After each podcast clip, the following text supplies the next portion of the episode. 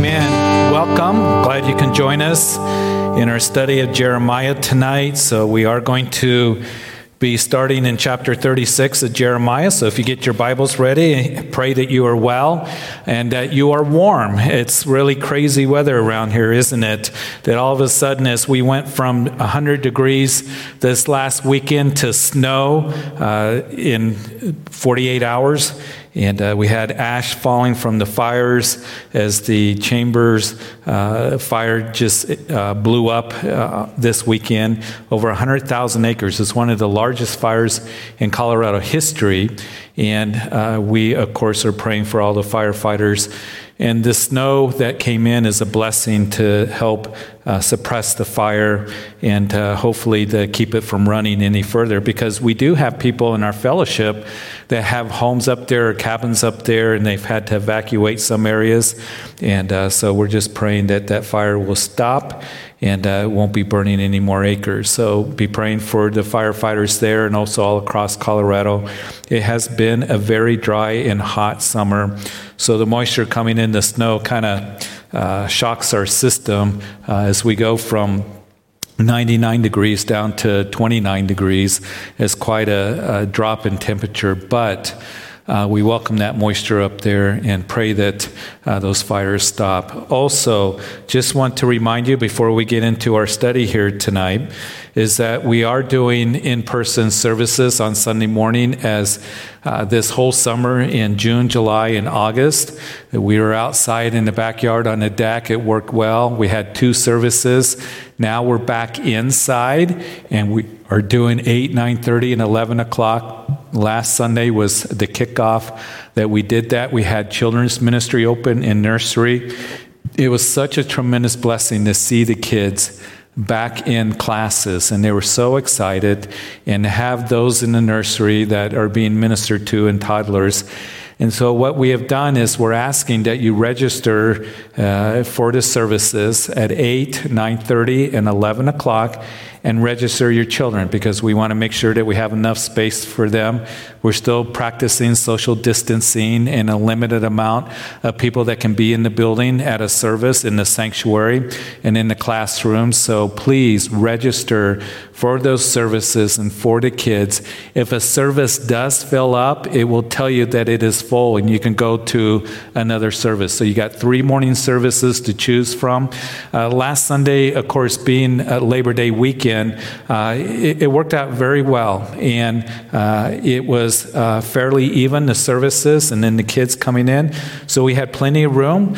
Get signed up, get registered. Also, we have the coffee shop that is going to be available for you who perhaps that you're not ready for your kids uh, to be in class. You can be out there and you can watch the service and see the service.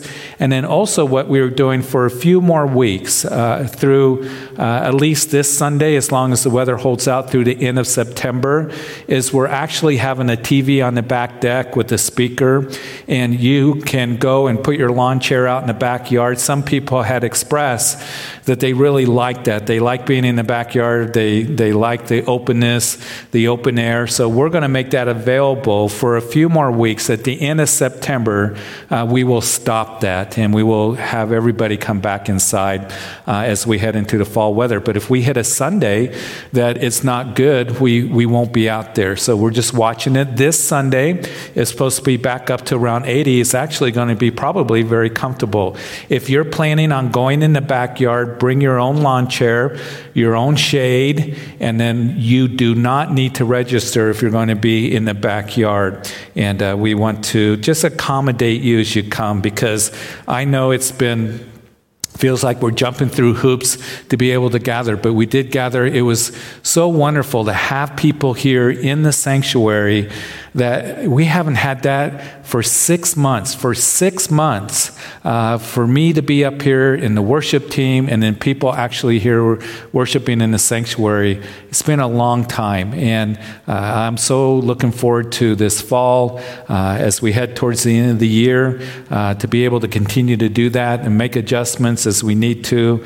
Uh, but the body of Christ needs to be together and we need to be worshiping. So get registered for Sunday. You can do that every week. Uh, every week, we're going to ask you to register, and uh, we'll go from there and see what the Lord does. Want to also remind you that on Fridays, the young adults are meeting uh, from 18 years old to 26 years old is the young adults uh, fellowship, and at 7 o'clock on Fridays. And then also on Saturday evening is the high schoolers meeting from 6 in the evening till 8.30. And then middle schoolers uh, will be meeting after the third service this Sunday for some time of fellowship. The middle schoolers are meeting at the 9.30 and 11 o'clock service.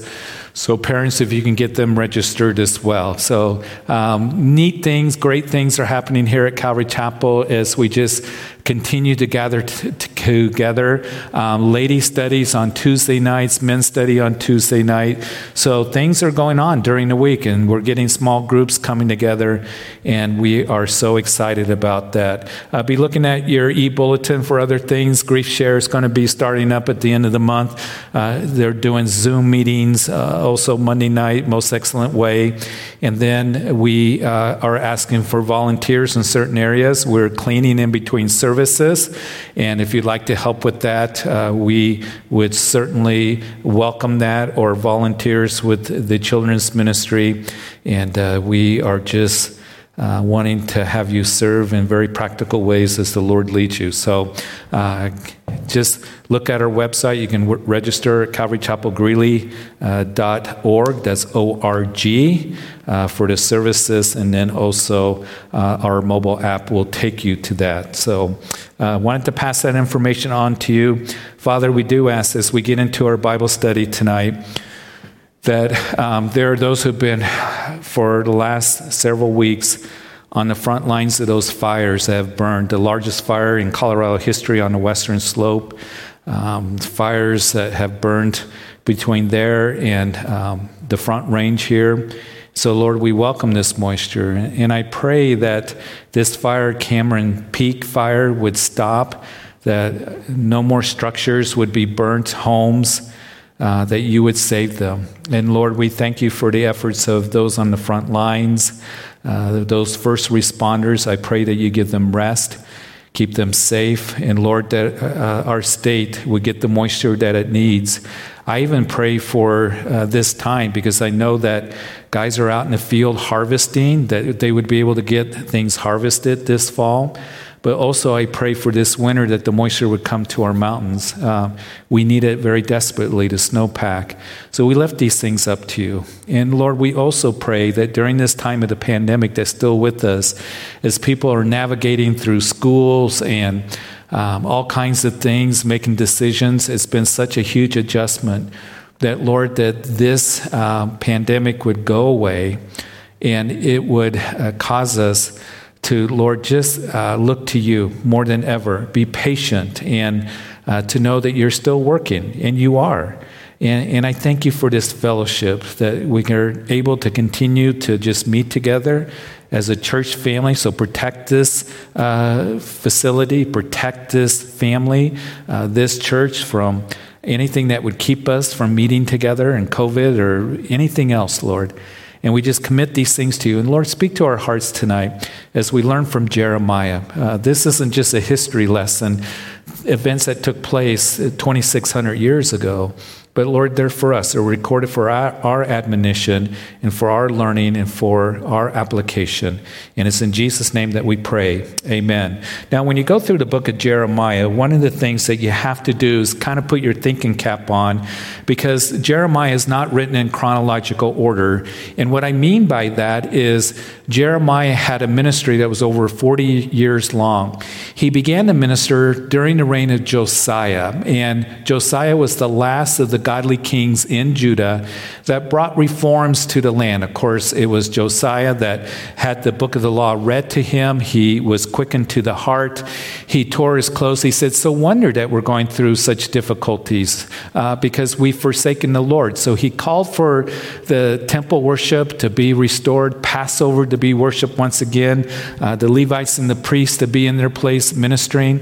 And even though he took down the uh, places of false worship, worship, the people in their hearts still had that going on. There was still that, that place of, of false worship and false belief and, and all of that that was still there, even though there was reforms, because we saw earlier in the book in uh, Jeremiah that the Lord said that you have these reforms, uh, you're turning to me, but only in pretense. And we know that Josiah, as he was killed in 609 BC, that the people fell right back into idol worship and, and to worshiping false gods and giving their ears to the false messages of the false prophets. Uh, there was all kinds of sin and iniquity that was in the land. So Jeremiah is coming along and he's telling the people to turn back to the Lord or there's going to be devastation. There's going to be destruction. You're going to go off into captivity.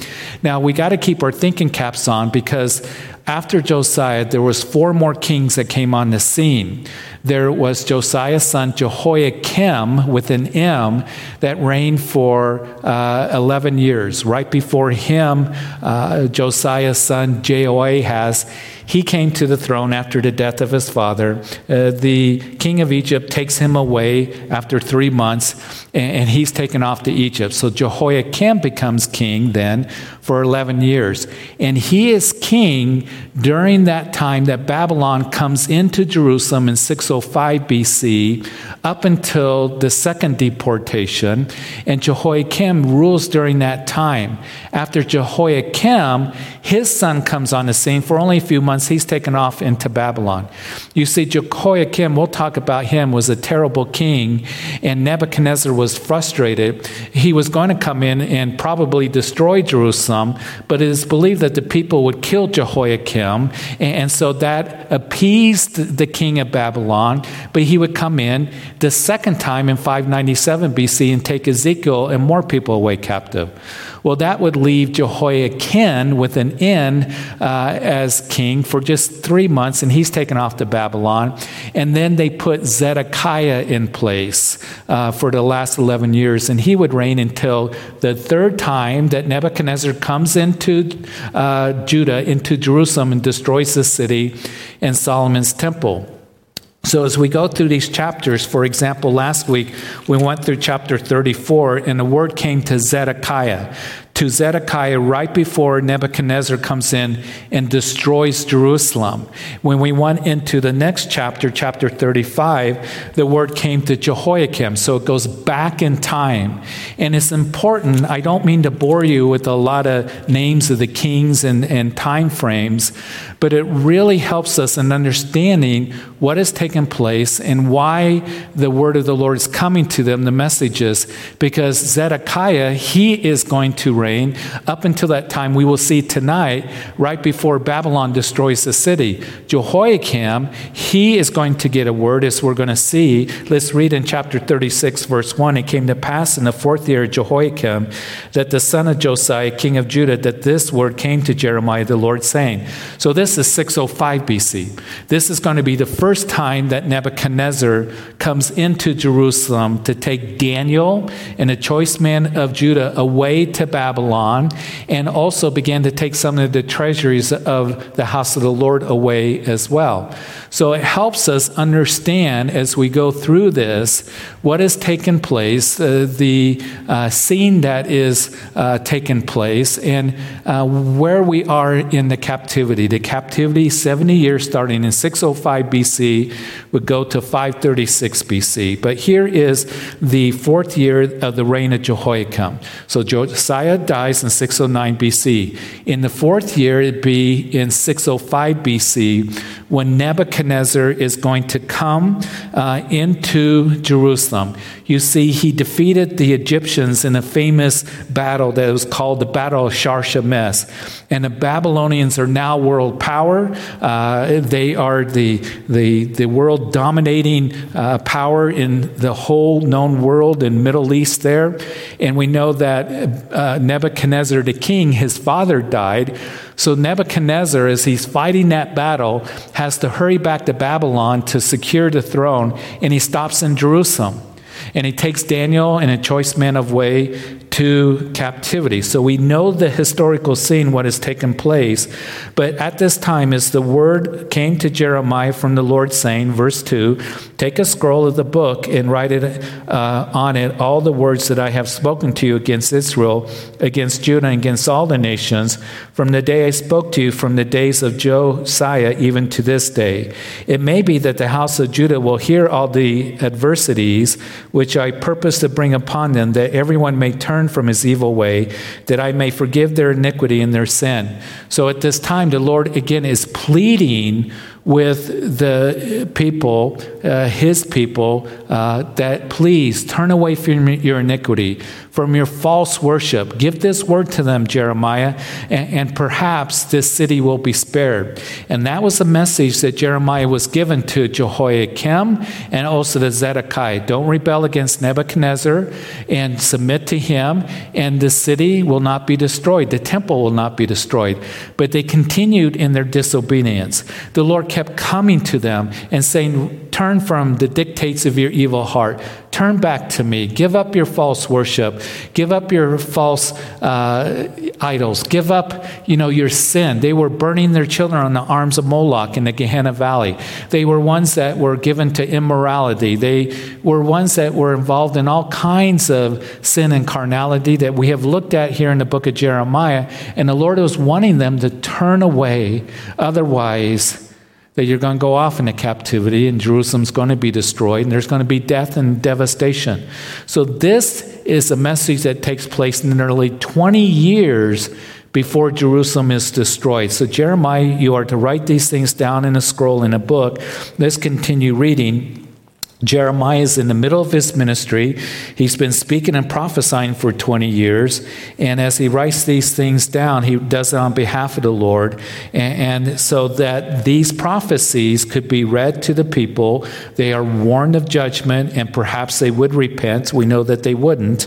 But let's continue on in verse 4. Then Jeremiah called uh, the son of Neriah, and Baruch wrote on a scroll of a book at the instruction of. At, of Jeremiah, all the words of the Lord which he has spoken to him. And Jeremiah commanded Baruch, saying, I am confined, I cannot go into the house of the Lord. We don't know what exactly was going on to where he was confined, but he wasn't able to go. In verse 6, you go therefore and read from the scroll uh, which you have written at my instruction the words of the Lord in the hearing of the people in the Lord's house on the day of fasting, and you shall also read them into the hearing hearing of all Judah who come from their cities.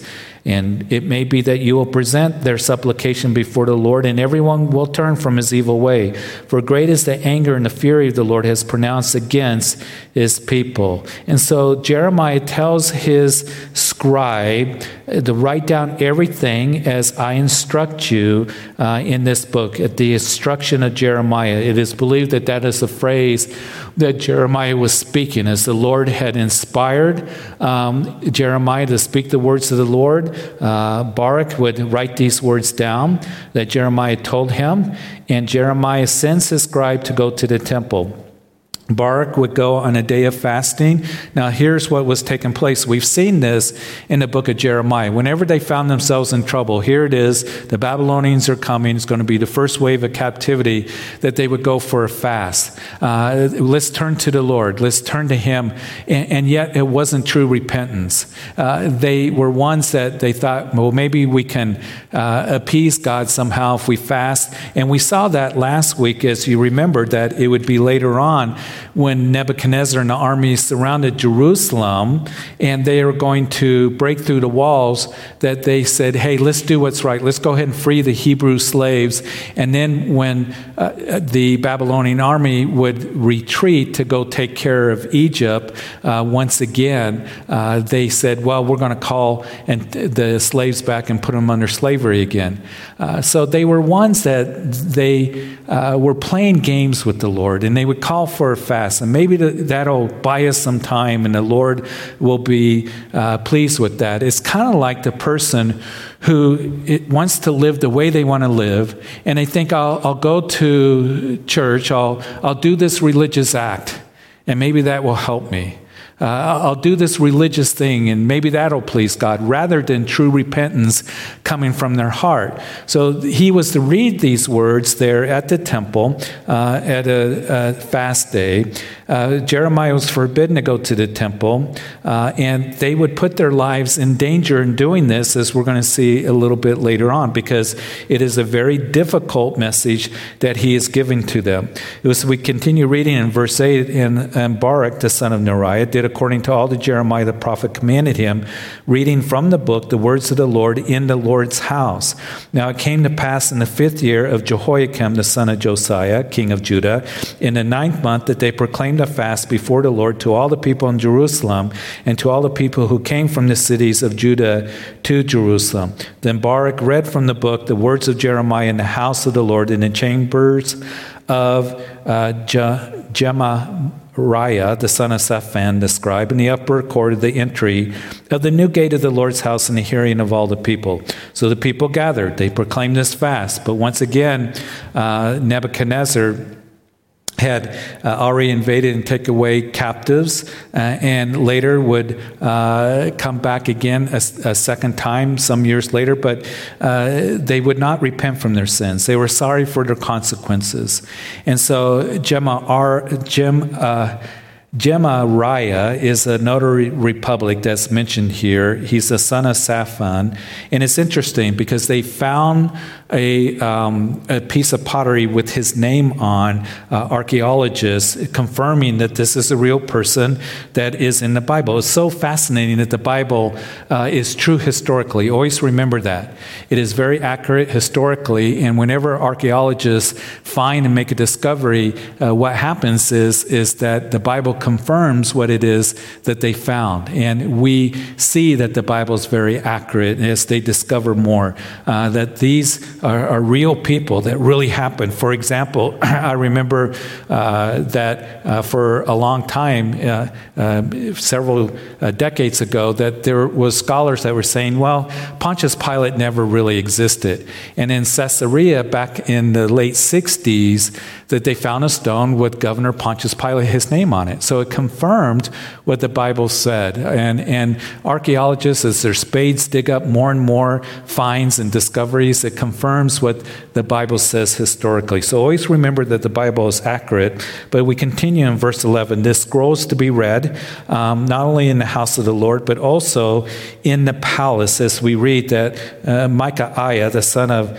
uh, Raya, the son of Shaphan, heard all the words of the Lord from the book. And then he went down to the king's house, to the scribe's chambers, and there were all the princes that were there sitting. So there in verse uh, 12, there's all these names, Ella Shama and Delaiah and Elnathan and, and others that are there that are scribes. In verse 13, Micaiah declared to them all the words that he had heard when Barak read the book in the hearing of the people. And therefore, all the princes sent to Jehudi, the son of Neth um, Nathaniah, the son of Shelemiah, the son of Cushai, to Barak, saying, Take your hand, the scroll from which you have read in the hearing of the people, and come. So Barak, the son of Neriah, took the scroll in his hand and came to them. Verse 15 of the chapter we read, And they said to him, Sit down now and read it in their hearing. So Barak read it in their hearing. Now it happened when they had heard all the words that they looked in fear from one another and said to Barak, We will surely tell the king all these words. And they asked Barak, saying, Tell us now, how did you write all these words? At his instruction, in other words, with his mouth? Was he prophesying? And Barak answered them, He proclaimed with his mouth all these words to me, and I wrote them with ink in the book. And then the princess said to Baruch, Go and hide you in Jeremiah. Let no one know where you are. As we consider this, the officials of Judah would hear the reading of the scroll that was in the palace there, these scribes, these, these leaders, and they said that uh, as they heard it, Did you hear this from Jeremiah? Did he prophesy this? And Barak says, Yes, this is what came from him. The word of the Lord is given to you. And it says that fear fell upon them. They knew it wasn't good, um, they knew that it was bad news for them uh, and so fear came upon them. You know, one of the things when we read the word of the Lord, sometimes people they become fearful when they read that without Jesus Christ and faith in Him. that you will be sep- eternally separated, that you, uh, you know, will be separated from Him because hell is real and uh, we need Jesus Christ, or that judgment is going to come uh, at the end of the world when the Lord establishes his kingdom before that, that there is going to be judgment on a Christ rejected world, things like that. And people can read it and they can become fearful. The thing is, what are you going to do with what it is that the Bible says? Because the Bible doesn't just leave us in fear. You know, wisdom begins in the fear of the Lord, Proverbs says. Wisdom really is the beginning, is the fear of the Lord. And we are to have a reverence for God and His Word. We as Christians do not have an unhealthy terror of God. We live in the fear of the Lord, and that is your word is true. We reverence you. You are Almighty God. You sit on the throne, and we thank you because we are your children. We belong to you, and the judgment that we deserve for our sins was put upon Jesus on the cross. But we are also to tell people the truth. And that is that there is no hope apart from faith in Jesus Christ. There is no salvation, there's no forgiveness, and that there is eternal separation. And that can cause people to, to fear. And these guys know that this isn't good. And uh, they went on to say that Jeremiah and, and you, Barak, you need to hide because this is a, a message that the king is not going to like, and your lives are in danger. And, and that would be very much you know, consistent in what we read in the book of Jeremiah, uh, because this is going to be read to the king, Jehoiakim, and he didn't care about the people. Uh, he didn't care about spiritual things. He only cared about himself.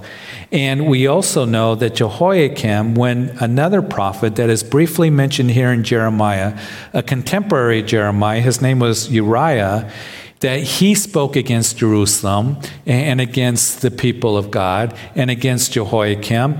And then he fled for his life. And he went all the way to Egypt. And it was Jehoiakim that sent men to go get him to Egypt and bring him back and had him killed. So this, this you know, uh, took a lot of courage for Barak to come to these scribes, read this in the house of the Lord publicly, come to the scribes. They're full of fear. They said, listen, if this is coming from Jeremiah and you're writing it down, you guys need to hide because they're going to come after you. And sometimes it takes a lot of courage for us to give people the truth of the gospel, the truth of God's word, doesn't it? And, and, people will come against us, and people uh, will uh, be ones that uh, will persecute us in some degree or another. But the Bible says that those who live godly in Christ Jesus will suffer persecution.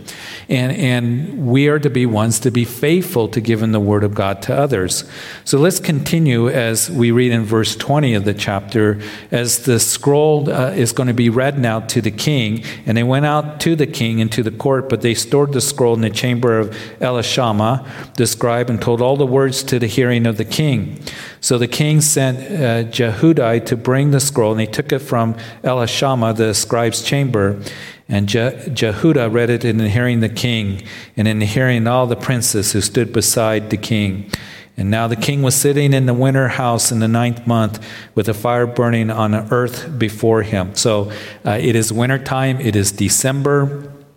And we know that this scroll uh, is read to the king. He has a fire. It gets cold in Jerusalem. In Jerusalem in December and January, it can snow. Uh, it's very damp. It's the wet season during this time. He has a fire that he's keeping warm, and all his princes are there, and his officials are there next to him while this is being read. And we read that in verse uh, 23 and it happened when Jehudi read three or four columns that the king cut it with the scribe's knife and cast it in the fire that was in the earth until the scroll was consumed in the fire that was in the earth. So here is this fireplace, this hearth that's there, and uh, the scroll's being read, and Jehoiakim doesn't like it. He takes out the knife and he begins to chop it up and he throws it in the fire. He thinks he can just burn it. Doesn't want to hear it, doesn't want to deal with it at all. And, and it goes on to say, Yet they were not afraid, nor they um, tear their garments, the king, nor any of his servants who heard all these words. So the scribes who were there that were listed earlier in the chapter, they were afraid. Uh, they were afraid. They were cut to the heart when these words were given. The king here, he isn't afraid, nor his princes that are around him. I imagine they're chuckling. I imagine they're scoffing. They chop it up. Uh, they don't tear their garments at all. It's different than what it was when the book of the law was read to his father Josiah. Remember Josiah, that they found a copy of the word of the Lord? He gave the orders uh, that you clean up the temple, clean all the trash out, get all the idols out. In the corner, they found the book of the law. It was read to Josiah, and he was cut to the heart, and he tore his clothes. And he said, So wonder that we're in trouble. And he began the reforms and bring back temple worship, as I mentioned earlier in the teaching. Well, here, Jehoiakim, his son, is not cut to the heart. He takes a knife out and he cuts up uh, the scroll. And, and the Word of God is going to have one of two, you know, effects on you. It's either going to cut you to the heart, or you're going to say, I don't want to deal with this. You know, Josiah was cut to the heart, tore his clothes. Here is um, his son, Jehoiakim. He takes his knife out and he cuts out the word of God, thinks he can get rid of it. It was Jesus that said that heaven and earth will pass away, but my words will never pass away. And unfortunately, there are those who think that they can cut out the word of God out of their lives. There are those who hear it and they're not convicted. Their hearts are hard and they cut it out of their lives. But I pray for us always that we would allow the Word of God to cut us to the heart, that it is alive and, and it's sharper than any two edged sword that it pierces our hearts, cuts us to the heart. Remember the, the two guys on the road to Emmaus that Jesus came and he spoke to them about uh, the prophecies of Messiah after his resurrection. And, and he said, You guys that are slow to heart, you should believe. And, and it says that they were cut to the heart, those two men, and their eyes were opened up and they recognized that they were with Jesus, had been traveling with Jesus. And as we allow the Word of God to cut us to the heart, that our eyes will be open spiritually and we will come to more understanding, but we are to let the Word of God cut us to the heart and to be careful that as we read the Bible and go through this book, that we don't cut out portions of the Word of God that we don't like. Well, I don't like that part that I'm to forgive. I don't like that part that uh, I'm to uh, go the extra mile. I don't like that part that I am to uh, give preference to others or I'm to esteem others better than myself. I don't like that part that I am to pray for those who persecute me. We're not to cut that out. But sometimes we can read and say, That's not for me, Lord. But to allow the Lord minister these things in my heart and work them out in my life because we can't do this, live as a Christian in our own energies and our own flesh and our you know, own, um, you know, in, in, own efforts. We need the Lord, the work of the Holy Spirit working through us that we may live a life pleasing. But when we hear the Word of God, allow it to to really penetrate our hearts. And unfortunately, there are Christians that come along and say, Well, I don't like this in the Bible. I don't like this part. I don't like this part, cutting out the Word of God. And there are pastors, unfortunately, behind the pulpit that are cutting out much of the Word of God, and it's dangerous. Let the Word of God cut you to the heart because it's like a two edged sword, piercing, you know, our hearts because it's alive and real.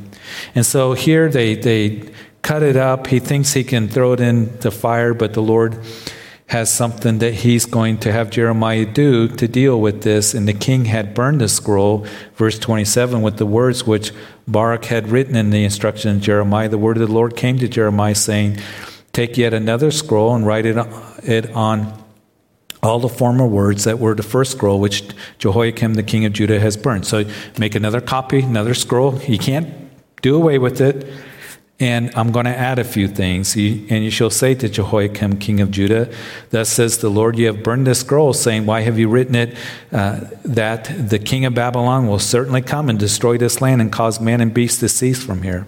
And therefore, thus says the Lord concerning Jehoiakim, king of Judah, He shall have no one sit on the throne of David, and his dead body shall be cast in the heat of the day and the frost of the night. And I will punish him, his family, and his servants for their iniquity. And I will bring on them the, uh, the inhabitants of of Jerusalem, and on the men of Judah all the doom that I have pronounced against them, but they did not heed. Then Jeremiah took another scroll, gave it to Baruch, the scribe, the son of Neriah, who wrote on it at the instruction of Jeremiah all the words of the book which Jehoiakim, king of Judah, had burned in the fire, and besides, there were added to them many, many similar words. So write down some these same words. I'm going to add a few things. It's not going to be good for Jehoiakim. He thought that he could destroy God's word. People over the centuries have thought they could destroy God's word, but they can't. So write it down and tell him that he's going to be judged for his iniquity. No descendant's going to sit upon David's throne. Now, it would be after Jehoiakim. What happened, as I've told you historically, he was a terrible king. He only thought about himself. And, and Nebuchadnezzar was thought to come in and was going to destroy Jerusalem because of that and his rebellion. So uh, the people would take Jehoiakim. It is believed he was assassinated, thrown in a garbage heap. And that's what it speaks about the prophecy that you're going to, you know, be there and um, you're going to uh, be there cast into the heat of the day and the frost of the night, thrown out there, and, and that would appease Nebuchadnezzar to where the next year he did not come, or the, after that he didn't come into Jerusalem and destroy it that time. So Jehoiakim reigns for 11 years. Uh, he is the king during the first deportation of Daniel. And then, right before the second deportation, the people kill him. His son, Jehoiachin, with an N, is reigning. And Babylon said, Nope, you're not going to reign. And after just a few months, he would be off into Babylon, taken away. So, when it says here that you will have no one sitting upon the throne, it's speaking of a length of time. No one to sit means to dwell for a length of time. And he didn't. He's only you know, a few weeks, a, a few months, and then he would be carted off. And then Zedekiah is put on the throne, and then he is reigning for the last uh, 11 years before the destruction of Jerusalem. And that's what we're going to be looking at in chapter 37 here. So um, Zedekiah would reign uh, from the second deportation to the final assault on Jerusalem. So you're going to have no descendant sits on the throne. You are going to be judged, you and your people. You won't have a proper burial.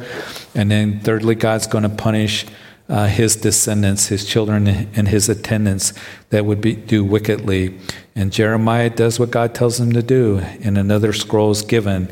But now, chapter 37, we see that we're going to go fast forward from 605 BC to nearly you know, 19 years later to right before the destruction of Jerusalem, the king Zedekiah, verse 1, the son of Josiah, reigned instead of Coniah, that is Jehoiachin, the son of Jehoiakim, who Nebuchadnezzar, king of Babylon, made king in the land of Judah.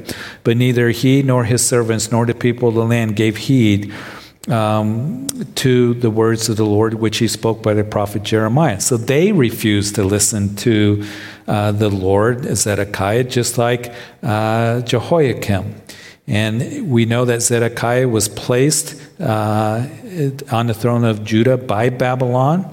And it's a very dark time in the nation. It's right before the destruction of Jerusalem, but it's such a sad note here that neither he nor his servants nor the people of the land gave heed to the words of the Lord, which was spoken. We see that a lot, don't we?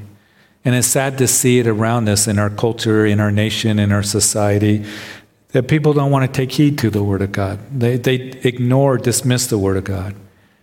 And when we talk about how in the last days that we're in, uh, that there are those who they don't want to hear it. They don't want to hear that the Lord's going to come back.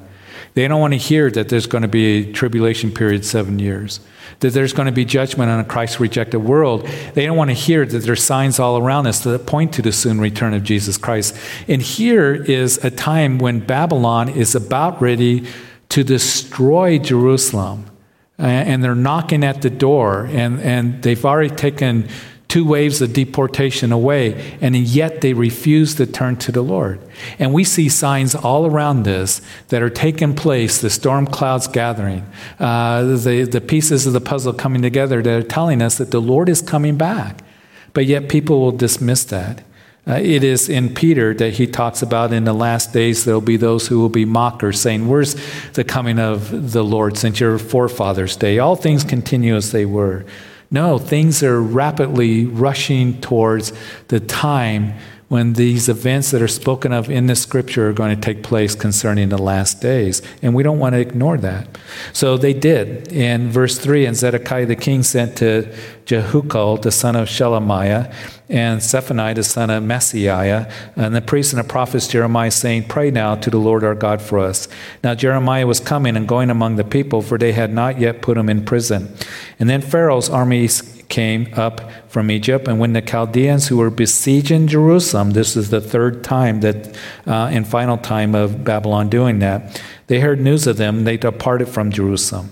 And then the word of the Lord came to the prophet Jeremiah, saying, Thus says the Lord uh, the God of Israel. Thus you shall say to the king of Judah, who sent you to me and inquired of me, Behold, Pharaoh's army, which has come to help you, will return to Egypt to their own land. And the Chaldeans shall come back and fight against the city and take it and burn it with fire. And thus says the Lord, Do not deceive yourselves, saying, The Chaldeans will surely depart from us, for they will not heed. For though they have defeated the whole army of the Chaldeans who fight against you, and there remain only wounded men among them, they would rise rise up every man to his tent and burn the city with fire. Listen, Jeremiah, you know, the Babylonians, uh, as they would go fight against the Egyptians who had come to challenge Babylon, they hoped the, the, the Zedek, uh, Zedekiah and Judah hoped Egypt's going to help us. The Egyptians are going to come and be our help, and they were not a help. And we saw it earlier, even with Isaiah chapter 30. You may be familiar with the chapter,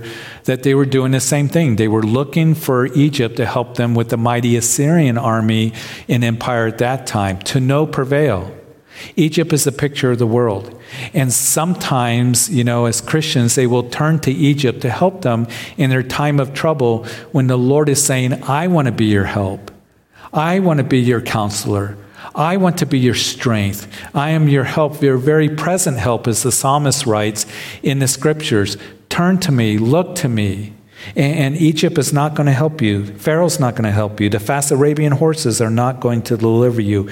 Even if all the Chaldeans were wounded, they're going to come to Jerusalem, they're going to besiege it, and they're going to burn it with fire. So don't think that you're in the clear. And we saw just a couple chapters ago, if you've been with us uh, in our study, that in chapter 20, or 34, when this happened, when the, the Chaldeans, the Babylonian armies retreated to go take care of Egypt, that they did wickedly. They had freed the slaves. They thought, oh, you know, maybe the Lord will find favor uh, for us if we do what we should have done a long time ago. Um, and they freed the Hebrew slaves. But then when the, the Babylonians retreated to take care of the Egyptians that we're reading about here, then they put uh, those slaves, put them back under slavery. And the Lord said, why did you do this? You did what was right, and now you're going back and putting them back in slavery, and that's wrong, and you've done wickedly.